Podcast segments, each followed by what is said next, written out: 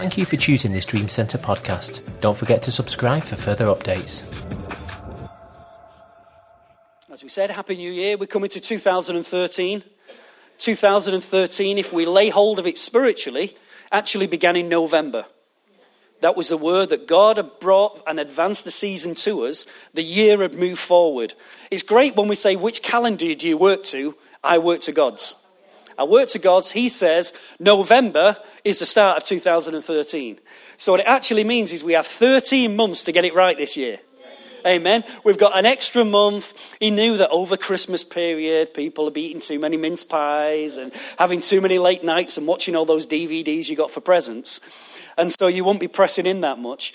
But we come to an extra month. You see, we're in a defining year and a defining season.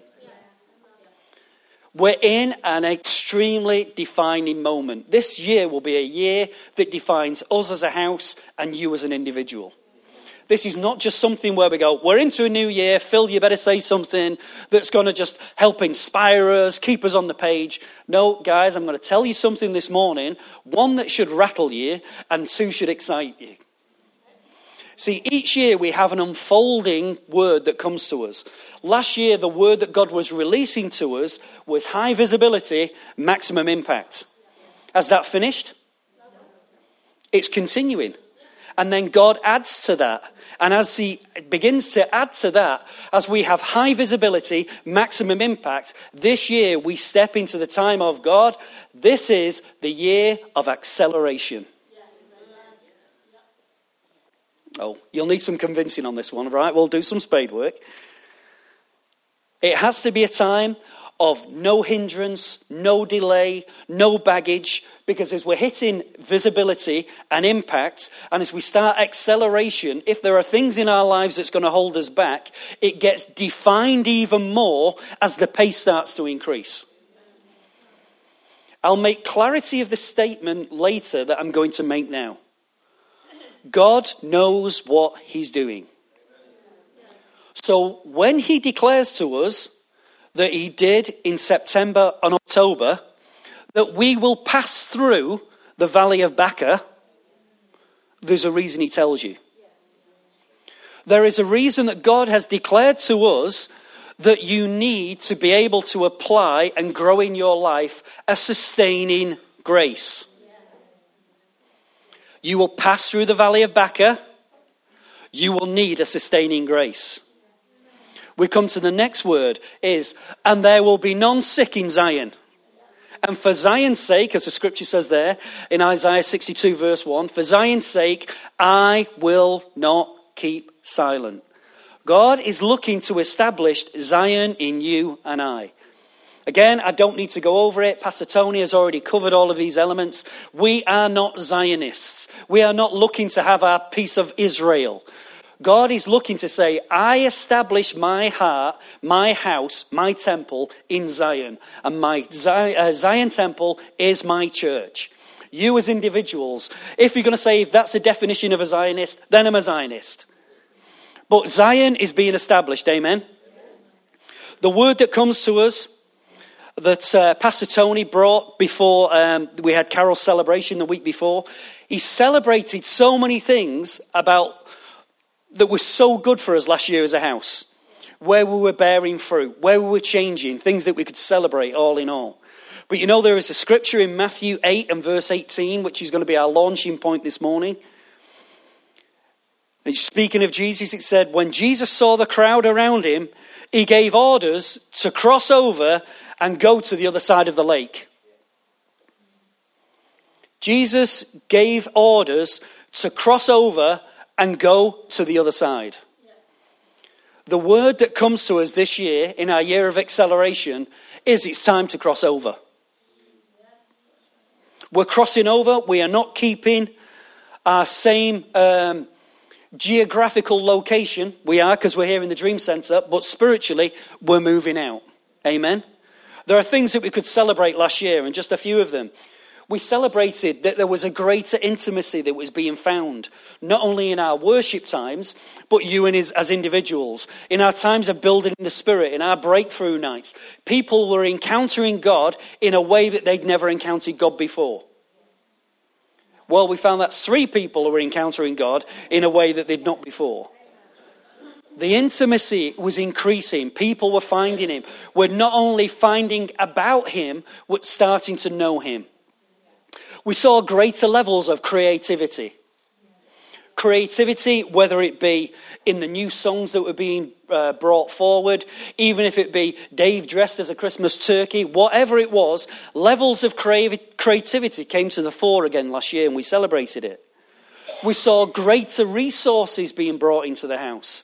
And I'm not just talking about that there was levels of greater finance, resources of there was manuals written, there was training aids brought forth, that we saw kids' church start to change. We saw the creche starting to change, Little Dreamers. We saw resources brought into the youth, and we saw resources for the women. We saw resources brought online with Man Up. All of this came online last year. Up till January of last year, these things didn't exist. But God, as He's changing us as a house, we've been able to take hold of it and start to move forward. And I'm sure you've seen the blessings of that in your own lives as you started to apply those truths. We've seen over the last 12 months greater revelation and understanding. Not, le- not only in our own lives, in our quiet times as we're pressing in, as the Spirit has started to reveal to us more and more. I don't know about you. I can say it this morning because He's not here. I've seen a change in Pastor Tony over the last 12 months with understanding, a sharpness, and moving in the spirit in a different way. Guess what? When he changes, we change. It's not a case of who does he think he is and we fold our arms, look at him, know all there, he's got a new scripture. It's not. We learn together, we grow together, and we push in as the word starts to unfold, as God starts to speak to us in a new way as a house. We've got to remember that we moved a long time ago that church was about you and about me. It's not. It's about we. We move from I to we. That we're starting to see the coming online of the one body principle. We're seeing that we're moving as the strength of one man, as hearts and lives are being joined together, as God is almost dovetailing us in, a, in that special way in the spirit. Lives are starting to be strengthened, relationships are starting to be formed. Now, this, let me tell you something about relationships, because we all go, I love relationships, and I love it. I'm just relational. Do you know what the Bible says about relationships? As iron sharpens iron, so sharpen one another. Which means if we're pushing into the level of relationship where He's taking us, there will be sparks. So that is not a time to be offended. That's not the time to um, take home your bat and ball and say, That's it, I'm on my own. Relationships are being formed. Even in a business sense, you know, they tell you that there are different levels of, of relationship. They say there is the norming. We come into relationship and we like each other. There is the storming. That's when you have a bit of a row. There is the norming, storming, performing when you start to get it right. And then there is the the forming. You've got the for, no, forming, norming, forming, storming, and performing, the four levels of relationship. So even in a worldly setting, they don't say that everything's all right every day and we all love each other and I look you in the eye and say, Jenny, I love you with the love of the Lord, but if you turn around, I'm going to stab you. You know, because there's times in our lives, isn't it, when people rub us up the wrong way. But I can assure you, as we step into this new year, relationship has to be closer and sharper than it's ever been before.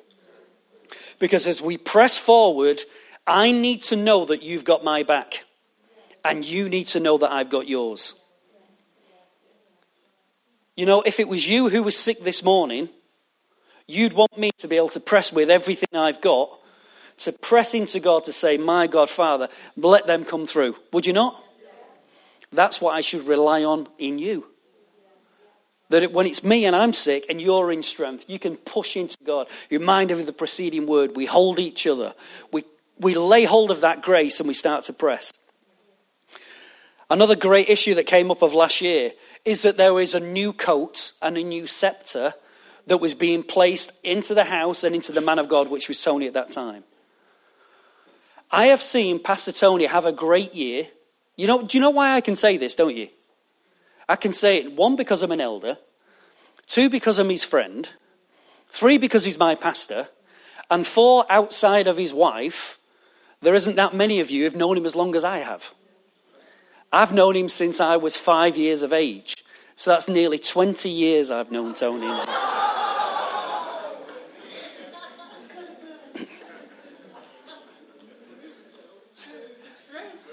okay, all right.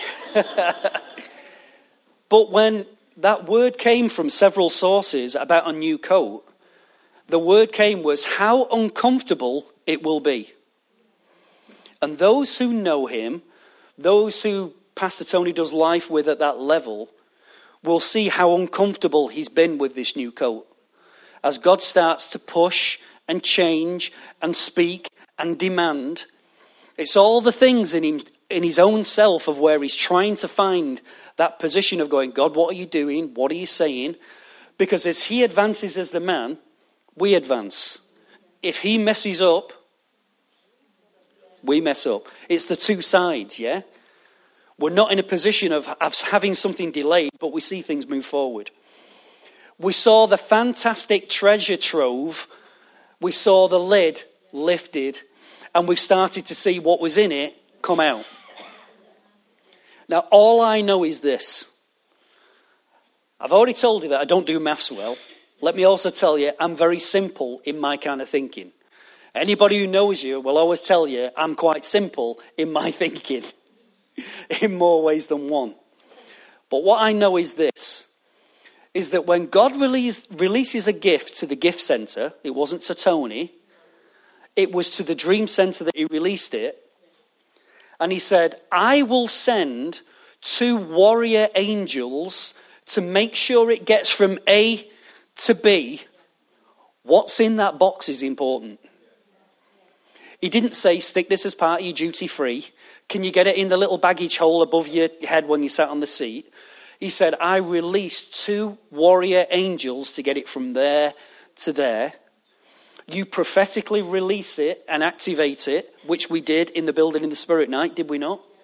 And we take that lid off, and God says, Now test me in this and watch what will come forward. We have only seen a snippet of what God's got in store for us. Amen. I tell you, it's exciting days. I, at Christmas, you see, there was, um, Dan was telling us that Nicola's brother, they went, they went to their house on Christmas morning, and he's only, what is he, seven, Ange? Seven? Seven years of age. He had this pile of presents, and he never opened a present. What he did was grab some paper and rip it enough to see what was in the parcel, push it to one side, and then grab the next one. So what he did was like when, rip, yes, rip, action man, oh, yeah, and he ripped down all the line until everything was ripped, and then he went back and opened the box that he thought was going to be the most important. Yeah? Now, for you and I, I want to throw open the lid, have a look inside, and say, right, I love that. I want one of them. Give me three of these. God says He will release it to us, one, as He trusts us, and secondly, as its time and season are needed. Amen?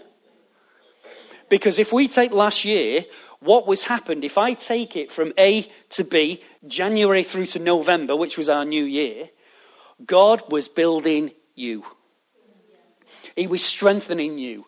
He was forming you. He was cl- uh, causing his relationship to be established more and more in you. And in that, what we saw is this ability, again, to celebrate that there is the graces that's on each other's lives, we one recognize and two celebrate. When people move in an area of grace that God is establishing, then we should acknowledge that and never be afraid of it. We are not in competition. We are not jockeying for position. We're not people who are looking to climb some kind of social or work based ladder that who can get to the top the quickest and push everybody else down on the way. It's not. We strengthen each other. You pull me up, I pull you up. Should that not be our culture? And we recognize a grace that when you're better at it than me, you do it. I don't need to be continually seen. I don't need to be the one to go, yes, I'd just like to thank everybody for wonderful, how great Phil was this morning. Uh, he put the heating on, he fixed it. The heating was broke this morning. I did fix it. I didn't have a spanner. Actually, it took me four goes at trying to fix it, but I fixed it. It came through, so it's now warm for you. It was cold when you came in. But I don't, I don't need credit for that this morning. Oh, thanks. Not getting it anyway, am I? There we go. No, no, no, no, no glory, thanks. No, here's, here's the point. You see, when grace is being established in each other's lives and we see you rising, we celebrate it. You know, there I have something that I think Pastor Tony's mentioned it in the past. It was one of the things that popped up. We have a different word for it, and Andy, being smart, I'll know what this word is. But in Australia, they call it the tall poppy syndrome.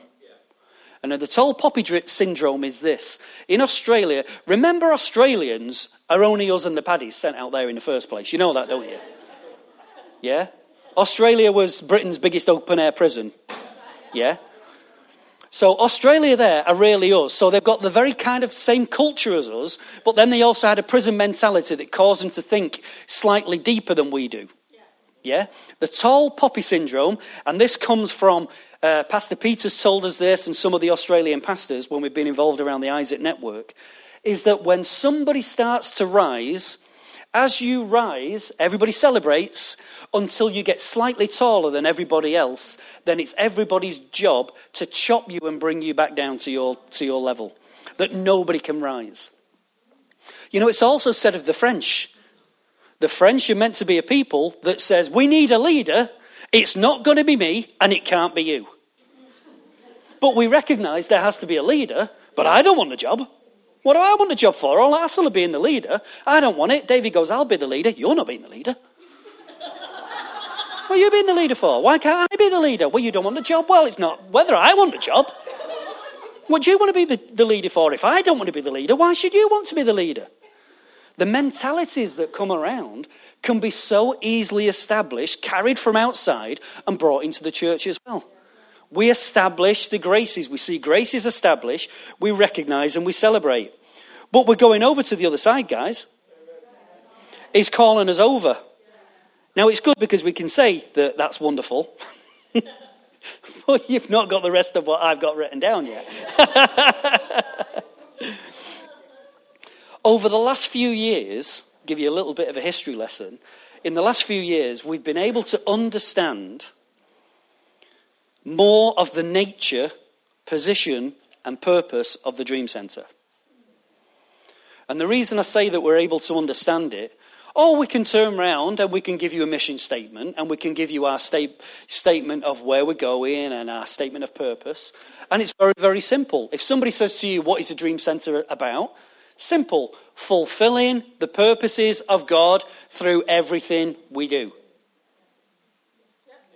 That, is that right? Is that what we've declared for year on year? But the purpose of the house and our establishing of the house are different things. Do you realize there is a word that has been held back over this house for over a decade because of our position of arrogance that we took? Some of you have been around long enough. You, you may not remember the word, but you may be, remember the man. Over a decade ago, there's a guy who's classed as being apostolic in the UK, a guy called Alan Vincent. Came to the house one day, one Sunday morning. He came, he was brought in by Pastor Colin at the time. And one of the things he started to declare was the house was to rise as a governmental house. And he says, This house will determine its position in the Spirit. It will either be a tree that shades others, or it will be a bush that needs its own covering. And at that time, as a house, we heard the word and went, That's us. We're governmental. We're a tree.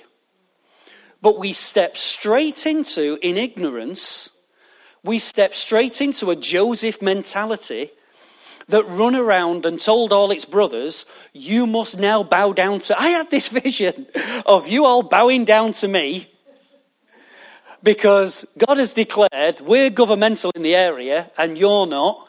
So if you want to survive, you have to bring yourself under our covering. Now, I'll just have a look at my watch. I can assure you it didn't happen. Because the governmental side was a position in the spirit rather than brothers bowing down to brothers. But for years, we carried that thing, and arrogance almost, without knowing it, you puff your chest out and go, Oh, yes, We're governmental same side. You might have more people than me, but you know and I know that we're the boss. And that all was dictated and held us in the spirit. And do you realize that what happened? Do you know what God did to that leadership? He dismantled it completely. But what have we seen over the last two years established more and more? A governmental position in the Spirit. Why do you think that Pastor Tony and us guys in leadership turn around and protect so much, even the language used in the house? Church with a difference. Not better, but different. We use language like that because as you're being established, you're not saying you're better than everybody else because we'd be stupid and foolish enough to think that there is only one house that God is speaking to. There are so many houses and men that are rising across the nation and across the city. God is joining hearts together. When we're governmental, we're finding a position that when we stand in the Spirit and we start to declare, that is what we're starting to see. The crossing over is now the issue that starts to arise for us. Because if we are a governmental house, which I believe we are, it means that not just Pastor Tony, but you and I take a position to start advancing and moving forward. I believe this year, more and more, what is going to happen is that the church has almost been in stealth mode that it's been invisible somewhere. You've just been this little been invisible dream center. What's being established in our building, in our spirits, what's happening in the worship, prophetically, what's being said, some of the words that are being released from this house, God is going to start going, oh, people have just noticed who you are. That is the time for our response to watch our own hearts. Because all of a sudden, that big brother that I'm better than you mentality can so easily change with a little fame, a little fortune, that somebody wants to say, Oh, we came from another church because we heard what God was doing. Oh, we heard about the babies that have been turned around and transformed. We heard about the testimony of Lisa. We heard about Claire's mom and the cancer. We heard about, and as people hear about it, people want to encounter that kind of God. Your response and my response are what is going to be so key in this year. We've established, again, I'm just giving you some basic principles to give us all a kind of clarity point. What has been declared about the house? We've learned two things, well, more than two things over this year, but greater clarity. We found out about the church being a harbour, because that was the way that God described us, yes? yes. We were a harbour. We found out about the harbour master. That there has to be somebody who's in charge of bringing boats in and out, setting people in position. That you don't just go into a harbour. You can't just go in with your ship into any harbour. You have to have permission to come in. And then to dock your boat, you have to report to the harbour master and say, I am here. That's it. I'm ready for service. You're in there in the harbour, correct? We then turned around and said that we saw the creation of boats. All boats float. Is that something that we learn? We learned that all boats float. If we're in Christ, all your boats float. That as the water level changed, it didn't matter if you had a big boat, small boat, you bought your boat yesterday, it didn't make any difference. It didn't make, uh, matter if you had a galleon from Pirates of the Caribbean or you had a one man dinghy that you got from the pound shop. It didn't make any difference. Your boat floats when the water rises. So, the, as the water rises, as we see people come into the house, they're already being brought in at a level that took you 10 years to get. But that's what we celebrate. But it's wonderful. We've been having this wonderful life in the harbour. We found out that not only were the boats being established, but God was calling crews into position. Hello? God was calling crews into position. Now, the great thing was, because, you know, there's us, we had, once upon a time, we had a thing that was called a wonderful shipping nation. That's what we were known for, wasn't we? We could fight everywhere, but also we had a great, I was going to call it an armada, but it's not an armada. We had a great navy, didn't we? Our navy was absolutely superb.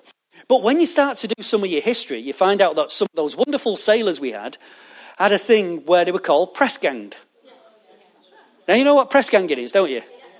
Press ganging is, for those who maybe don't understand the word press ganged, meant that one night you were walking down the street, your missus said, Look, I've got some fish on, why don't you go and get a bag of chips? She'd nip out, you'd nip out, get a bag of chips from the chippy. As you came out, somebody would hit you on the back of the head, knock you unconscious, and the next thing you knew, you were halfway across the English Channel or somewhere else, and they went, Well done, son, you have just joined the Navy. Eh?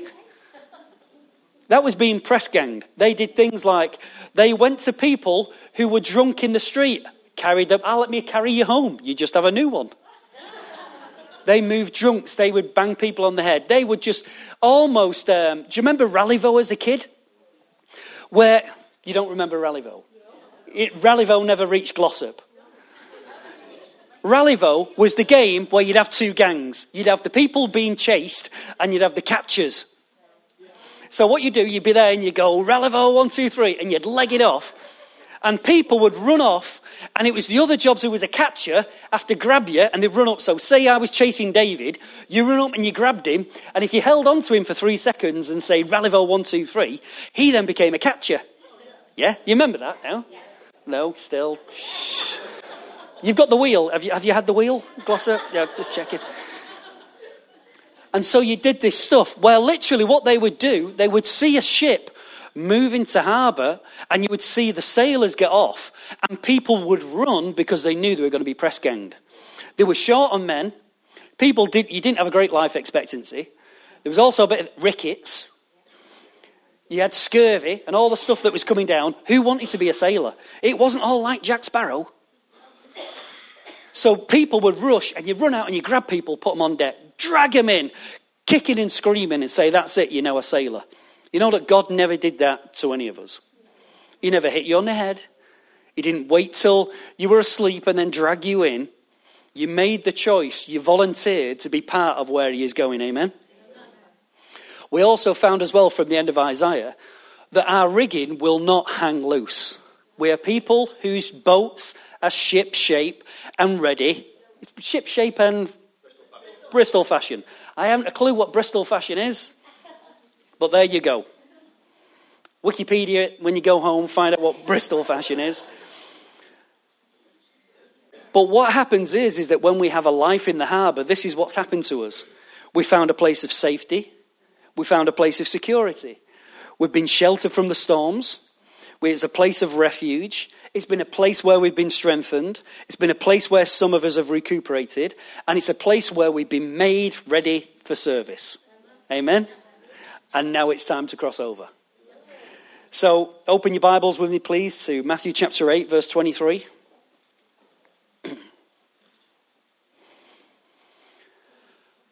God has been establishing everything in the house and in you and I for one reason it's time to leave the harbour.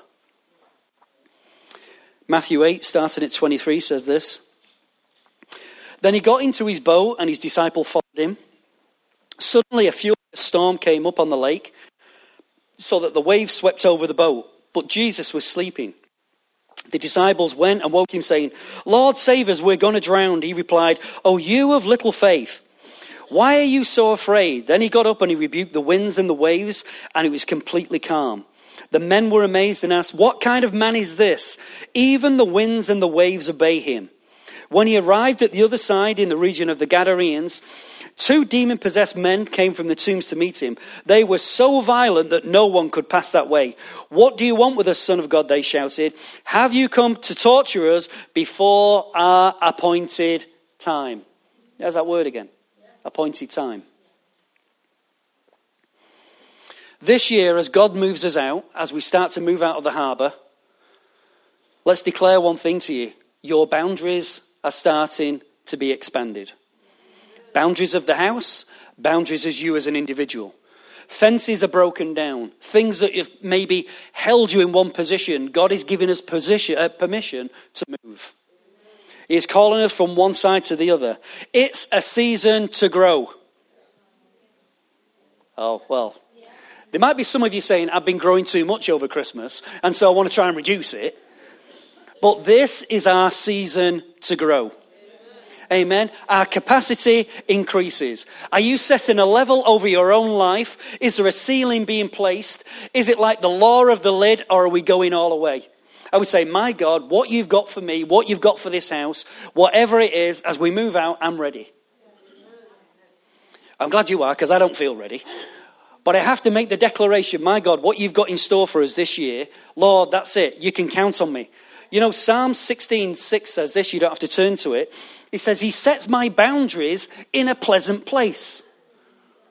So it's God who establishes my boundaries in the first place. You know, it turns around if you read scripture, it says so many times about where God established boundaries. He says to the sea, this far and no further. Yes? And you see the different places as the mountains grow, the space, star, everything has its place because God sets the boundaries. And in your life and in my life, the boundaries have been established in what he says is a pleasant, or in another translation, in a good or safe place. God says, now I'm coming to the season where we can start to stretch you. You've been growing in this field, but now it's time for expansion. See, we love it and we declare, don't we, from Isaiah 40, uh, 54, verse 2, that we will enlarge the place of our tent. Because we love that bit. We love it when we say, enlarge the place of your tent, stretch forward your, your tent pegs, pull them wide. Have we not declared that year in, year out? Is that word true? That word is so true. We are seeing the house established, we're seeing our own families, and we're seeing our lives established more and more. But yet, God is saying, in this time of expansion, your real estate, spiritual real estate, is starting to grow. You might have felt like, well, this is it. Is there any more? I've reached all that I can be in God. No. They may have told us, you may have thought that, but guess what? God says there is more and more. We're going to pour out, we're going to pour out greater clarity, greater vision, greater intimacy as you tap in, clarity in the word, clarity in your prophetic seeing and visions as you start to lay up hold of Him. And again, we use a scripture from Isaiah 33 20. It says this Look on Zion, the city of our festivals. Your eyes will see Jerusalem, a peaceful abode. A, abode? Abode. A tent that will not be moved. This is what God said about, uh, about Zion. It has a tent that will not be moved. Its stakes will never be pulled up. When God establishes you, it doesn't matter what happens in the environment or around you. When He establishes you, you're established. And as we're established more and more, he says, right, now we get that peg and we pull it wider. We get it, your capacity increases. You know, when we talk about here about your tent, you realize that by the time we get to the New Testament, God describes this as the tent.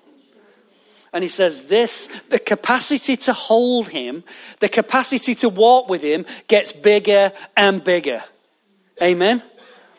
I can be so excited about having the little I've got, or God says, like the treasure trove, you ain't seen nothing yet. And it gets wider and wider. But please, it's not for the few. It's not for the special one, it's for every single one of us who lay hold of him, say yes to his preceding word, take hold of what he's, he's saying into our lives, and move forward with application. Because anybody can hear the word. Because if a man just hears the word, the scripture says that he deceives himself. We have to be hearers and. Are we going to be doers of the word this year? We're corporate doers, we're individual doers. Amen. We're busy getting on with his business. The grace is in the house this year to break past personal limitations. Personal limitations are broken in the house this year.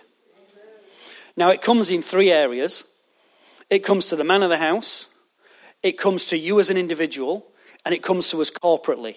Three dimensions how that word starts to work out. Let's start with the first one. Like I said, I can make some statements this morning. One, because Pastor Tony's not here, and two, because he'd never say it in the first place. But I don't care. I can say it. So if you want to fight after, it's all right. Come and have a fight. Okay, I'm ready for a wrestle. I've not had a wrestle all Christmas, so I'm ready now. As we see the house advance and change, I prophesy to you now, write it down, put your date in your diary.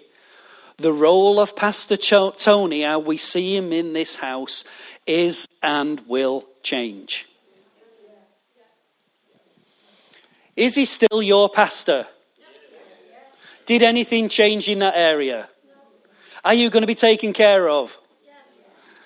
Are you still going to be loved, nurtured, and covered? Is he still going to bring you the word? Will he still sing occasionally? All of these things, these things don't establish the house is safe. But I can tell you because I've observed what God has been saying and where things are going, that the demands on Pastor Tony's life will be greater in the days to come than what we've seen in the past. Which means when there's an invitation to go here, when I'm called to do a conference there, when we're asked to uh, help establish another house here in this nation or here in our own, the demands on Pastor Tony will become greater. His role starts to change. That's why you and I can't act like spoilt children. If he can't be here, he can't be here. But are you going to be safe? Are you going to be cared for? Is the word going to be brought? Are we still going to be in a good place? Are we going to advance it or are we going to hold the fort? Oh, so we've broke the mentality then that we're not we're not just sitting in for Pastor Tony this morning, no? So we're, we're trying to the kingdom. Amen?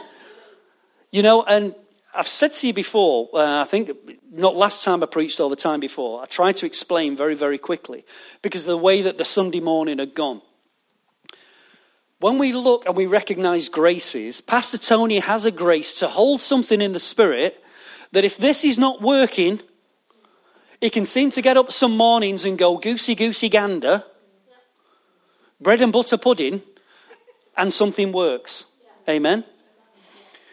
This fella here, Paul, might be working his tripe off, trying to get to the same place and not get it.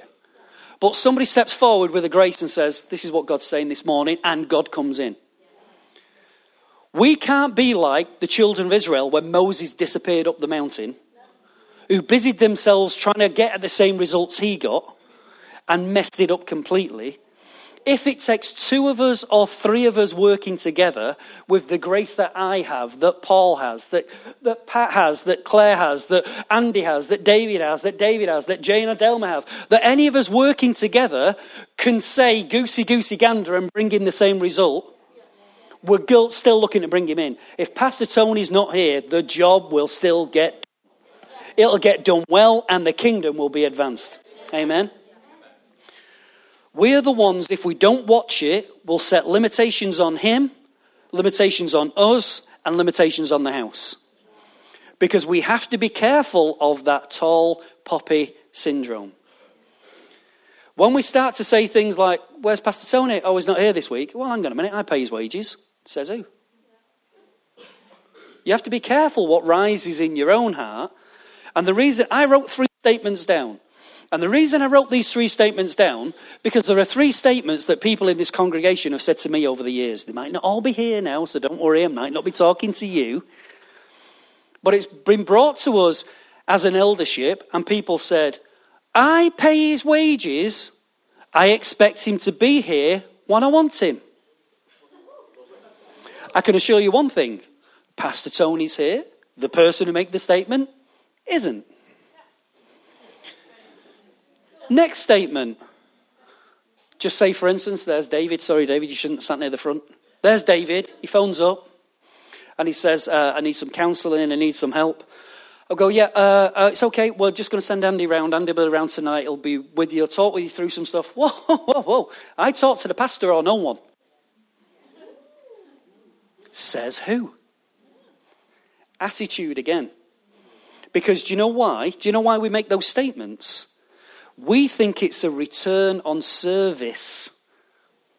You serve me. You realize that the fivefold ministry, the gift to the body of Christ, yes, it's not, guess what? We get to benefit from that, but it's a gift to the body of Christ. That when you see, even if you go to the Old Testament, you are a priest of God. and then the people. We as people say, hang on a minute, customer service, I've just phoned the helpline. I phoned the helpline, expect it to be picked up on three rings or else. Yeah? And I step forward, and in this customer service environment that we've got, I deal with you. I don't deal with anybody else. Don't be sending the, uh, the monkey, I want the organ grinder. If our lives are changing, if we're carrying the same God, if we're walking under the same preceding word, if Pastor Tony ever sends anybody to see you, it's because they're good enough to do the job. It's because they're trusted and they are released.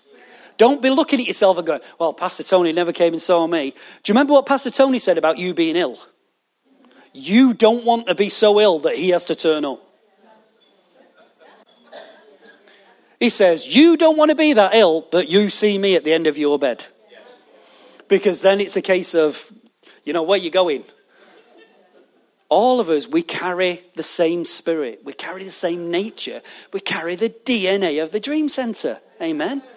So as we move forward in that, the other point is this. When I said to you before Again, from personal observation, from personal life, from being, pushing, and pulling. Some things I won't share with you because it's not the place for it, but I'll tell you this. Again, I said there's some things that I can say because he's not here this morning, and secondly, because he'll never say it himself. The internal pressure in a man or woman to rise in God and fulfill the word that God is speaking over them is a massive pressure. It's an internal pressure. And why it's an internal pressure is because you have to fight every demon, every madman in your own attic, deal with your own ego, deal with your failings, deal with your insecurities. Because if you take, here's Pastor Tony, it's like Pastor Tony, the Tishbite, because where's Droylsden? Who knows? Nobody even knows it exists on the map. You're here and he says, You're a man who's going to go to the city. Who knows him? Who knows him? You know, uh, does anybody know Tony Higginson outside of that door? Well, unless he's been on Crime Watch round here, but probably not. They don't know you. And when God says, I'm starting to change your stature to be able to move towards the city, all that turmoil that goes in you, what if I heard wrong? What if it's about me? What if I mess it up when it comes? How do you make friends? What about relationships? How do you grow it? How do you make it work? What if I mess it up? All of those pressures are things that the person that stands here, or the one that's the man of God in the house here, Pastor Tony, they're the things that they never share with you because when they stand here, it's God's good. Yes, he is. And he's good all the time. Yes, he is. And we turn around and say, There's hope. We're going to the city. We're pressing in. What a great year. And all the time, everything's that's journeying around in you of going, What if I mess it up? What if the timing's wrong? What if I delay it too long? What if he says February the 1st and I go in March? Does it all still work? All of these things are what drives you and pushes you continually. What he doesn't need is to have a bunch of immature people, which we're not, going, you better be on the end of the phone.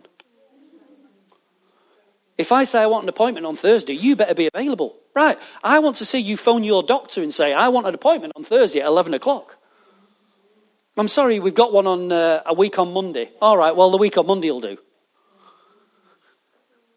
You know, there's demands that we place because as a smaller house, we always have access to Pastor Tony, don't we? So as a smaller house, we go, yeah, I'll just catch him on the way out, grab him in the coffee shop. Can I see you on Wednesday? You want to come to mine for a brew? Or whatever we do, we catch up in different environments. But as the house changes and he changes, the role dictates that things are different. Have I just stuck him on an ivory tower or on a block? I'm not. I'm just trying to tell you how progression comes. That if there's a hundred people, there's a hundred to one chance of you getting hold of Pastor Tony, correct? I said I was rubbish at maths, so there's 100 of you. You've got 100 to 1 chance of catching him before the 99 people catch him before you, correct? And we've all had the queue scenario, haven't we? Uh, Pastor Tony, will just be a minute. I'll just wait for Claire's just speaking to him about that. And Davey's just arranging his time at the gym. Yeah, and uh, Elijah wanted a game of golf. And what if you've all lined up here because you're catching him and you go, well, that's been 20 minutes. I'll try and catch him before he gets to his car. What happens when that's 250, 300, 400 people? What happens if there's two or three houses that come together that's starting to be the covering on something? Go, oh, excuse me, I think I just have access anytime I want. You don't, it's practicality in many of these things. I didn't just stick him on a box and said he's some superhero. He's got this special force field around him and bodyguards that you can't get near. I'm just telling you, as things change, change. We celebrate, we recognize grace, recognize what God's doing, and we move on. You know, as we see God, because we said about breaking the limitations and boundaries being pushed, corporately as a house, this is a place where, as God establishes more and more of Zion and what He wants to do, that His presence wants to dwell here. God doesn't want to visit, He wants to make this His home. Now, you realize that if He wants to make this His home, there are house rules. You can't approach any way you want to. You can't come in with all your garbage, try and drop it at the door before you come through and say, I'll put it all right in worship. No. As God starts to make this his place, the presence of God is held. You know, we start to feel the, the vibrancy and the urgency of the Spirit. Our lives have to be coming into alignment. It was safe in the harbour. Because in the harbour, you were made to feel secure. In the harbour, you were being fixed. In the harbour, you learnt that your boat floated. In the harbour, you were trained to put the sails up. But we're moving into deep waters to go to the other side. And in that, we'll be tested in certain areas. So as we're being tested, and as things are being developed and changed for us, the success is there, but the journey might be a bit tough. Let's form our formative statement. We'll go back to the beginning you will pass through the valley of Baca. There are graces that you need to see established in your own life and recognized. We are pushing through to seeing Zion established. Okay? Shall I, shall I give you Phil's, if I was writing my Phil's version of the Bible? So we had the book of Phil, verse 1 would be, and there will be tears before bedtime. There will be tears before bedtime. We are crossing over to a place of success. But if we feel that the enemy will just go, Zion's being established, healing, people's lives saved and transformed, just go and help yourself, lads. In you go, go on, knock yourself out. Do you think he's going to do that? We are seeing the last pangs of an enemy fighting tooth and nail for the bit of ground that you already had. You see, there's something about a spiritual position. We see it in this story and you see it elsewhere in the Bible. I'll let you do some of your own research. The two demon possessed men in Gadarene said this Have you come to torment us before our appointed time? They knew that something was coming, they just didn't know when. They kind of went, I thought I had more days left than this before the kingdom was advanced.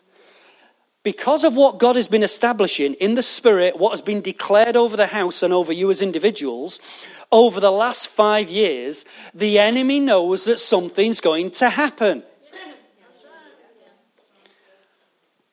Egypt, children of Israel come out, they cross the Red Sea, the sea closes on the Egyptians, they all die, blah, blah, blah. 40 years in the wilderness, all going round. They come to Jericho, and what is the declaration?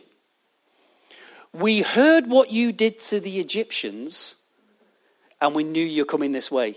For 40 years, we've been waiting for you to bring online what was supposed to be brought online. Now, remember, we're declaring this now, but step back like Scrooge in time. Christmas is past to over a decade. You are a governmental house. It's already had its delay, and God says in the year of acceleration, we're stepping into something as we're stepping in. What we got away with 12 months ago, God won't let us get away with now. Sharper lives, laying hold of Him, touching Him in our worship. You know, it should be, you know, the wonderful times. I love, you know, I'm not a, a, uh, a musician. I was going to say something else then. I was going to say singer, but I thought, no, you're up. You know, I'm not a musician. But I know that when we can step in, we hit that first song and go, and we just touched heaven. Why can't we do that every week? Because it's not reliant on them.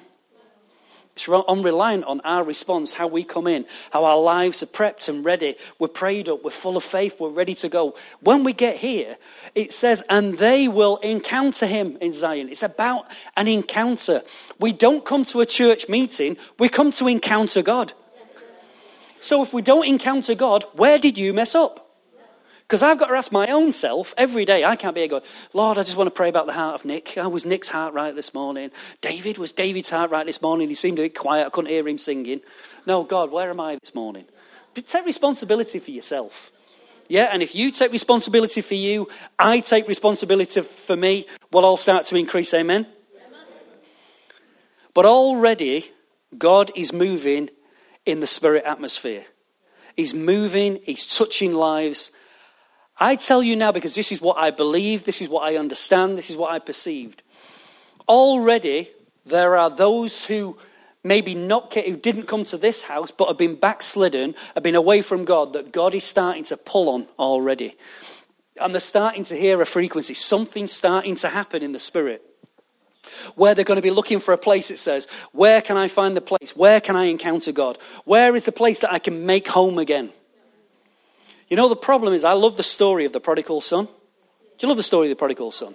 Yeah, because I always thought I'd use that as some kind of excuse for me about the way my life's been in the past. Oh, well, that was it. I didn't spend all my money on uh, harlots and drink, by the way. So it was like the prodigal son. He went out, he did whatever he did, and then decided when he was in his mess, I'll return back to my father's house. The issues that come about are this there are two prodigals and not one. The prodigal son who left with his inheritance and blew it all, all in smokies, blew all his money in smokies, wine, women, and song. You had the other prodigal who was sat in the house and did nothing. It's a story of two people who got it wrong, not one. But the issue was this when the heart returned, the father was looking for him, looked out of his window every day, waiting for the son to return, puts the robe on his back, ring on his finger. He says this, what does he declare? Lord, I want to be a servant in your house. And he says, You never come as a servant, you come as a son. Because remember something, this is a great principle always to build in your life. You never approach God on your terms. I will be but a servant. Shut your face, you're a son. Drags him in, kicking and screaming, repositions him in a position that he didn't deserve the problem when sons come back to the house is never the father, it's the rest of you. Because if people have been here, we've known before. I know what it's like to have walked away from church and know how difficult it is to walk back through the same door you walked out of.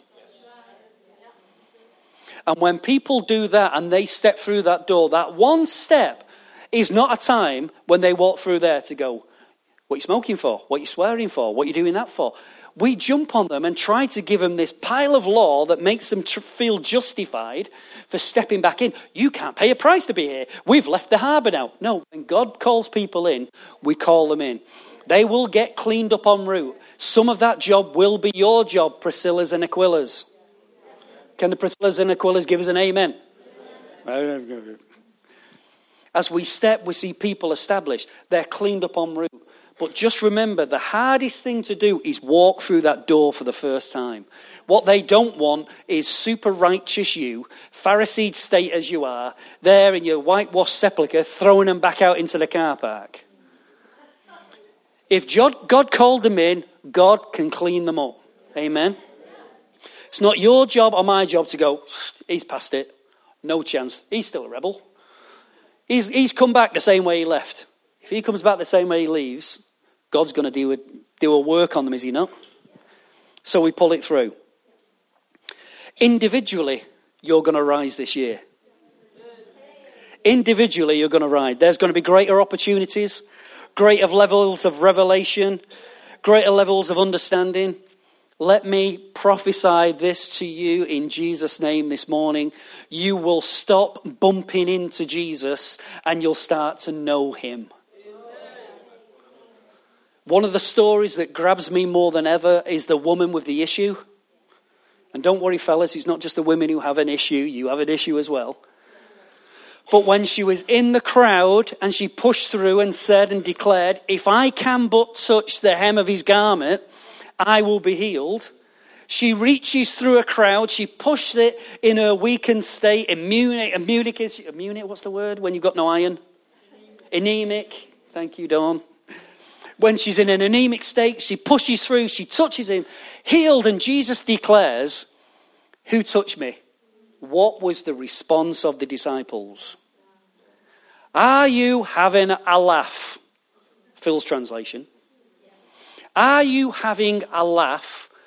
Everybody's bumping, touching you. Yes, but I know that goodness left me. Are you going to bump into him all day long?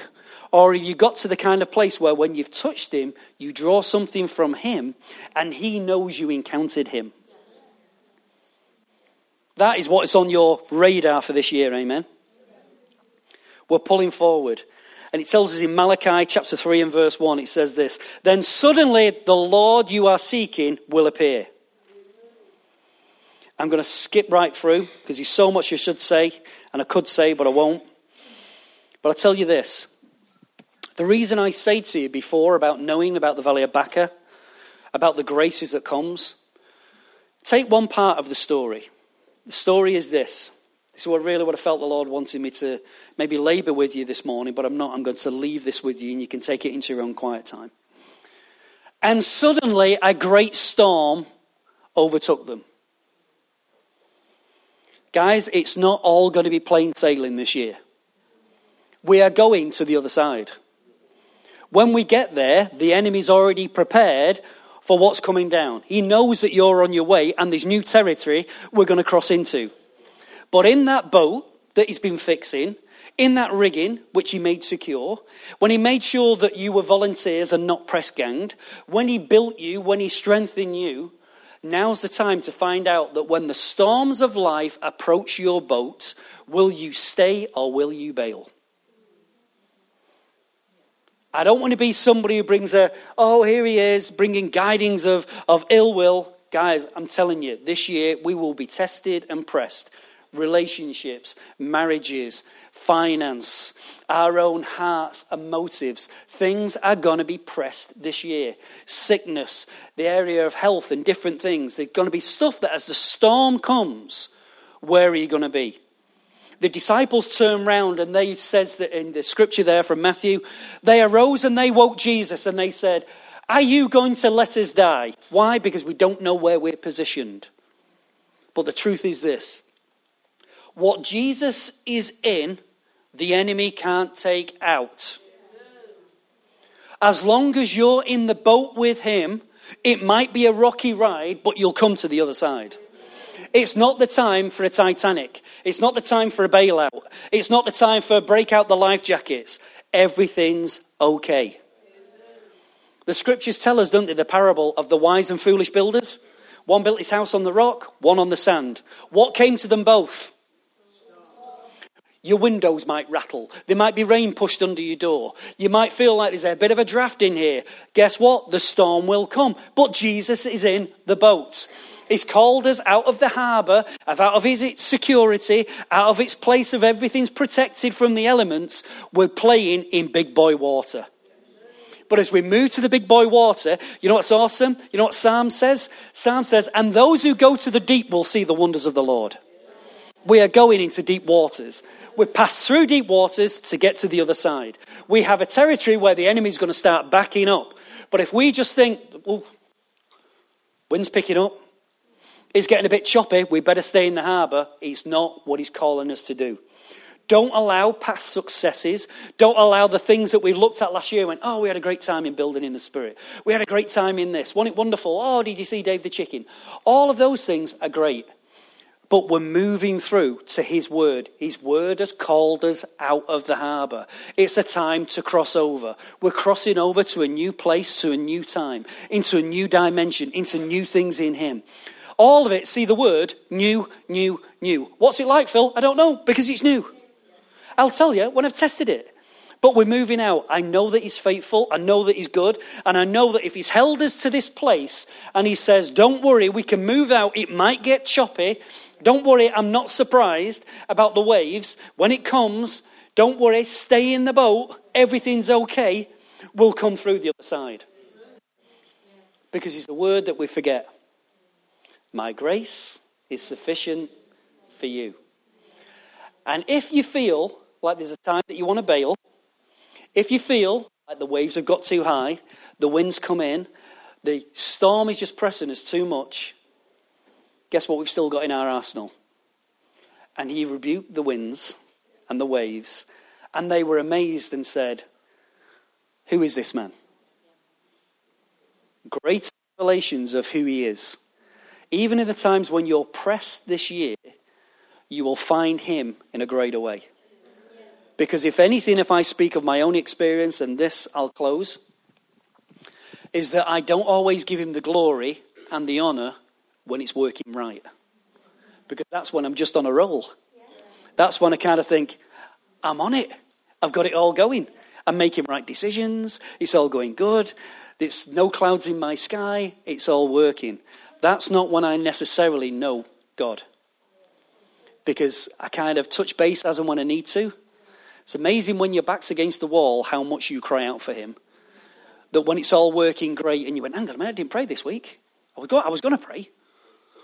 Now, I did put it in my iCal to pray on Tuesday, but something happened and I didn't get to it, so I'll get to it later. When we're pressed, we find Him more and more because we're crossing over. But it's a great year because it's our year of acceleration. It's your year of acceleration. Amen. Come on, church, let's stand to our feet. We hope you enjoyed this podcast. For more information,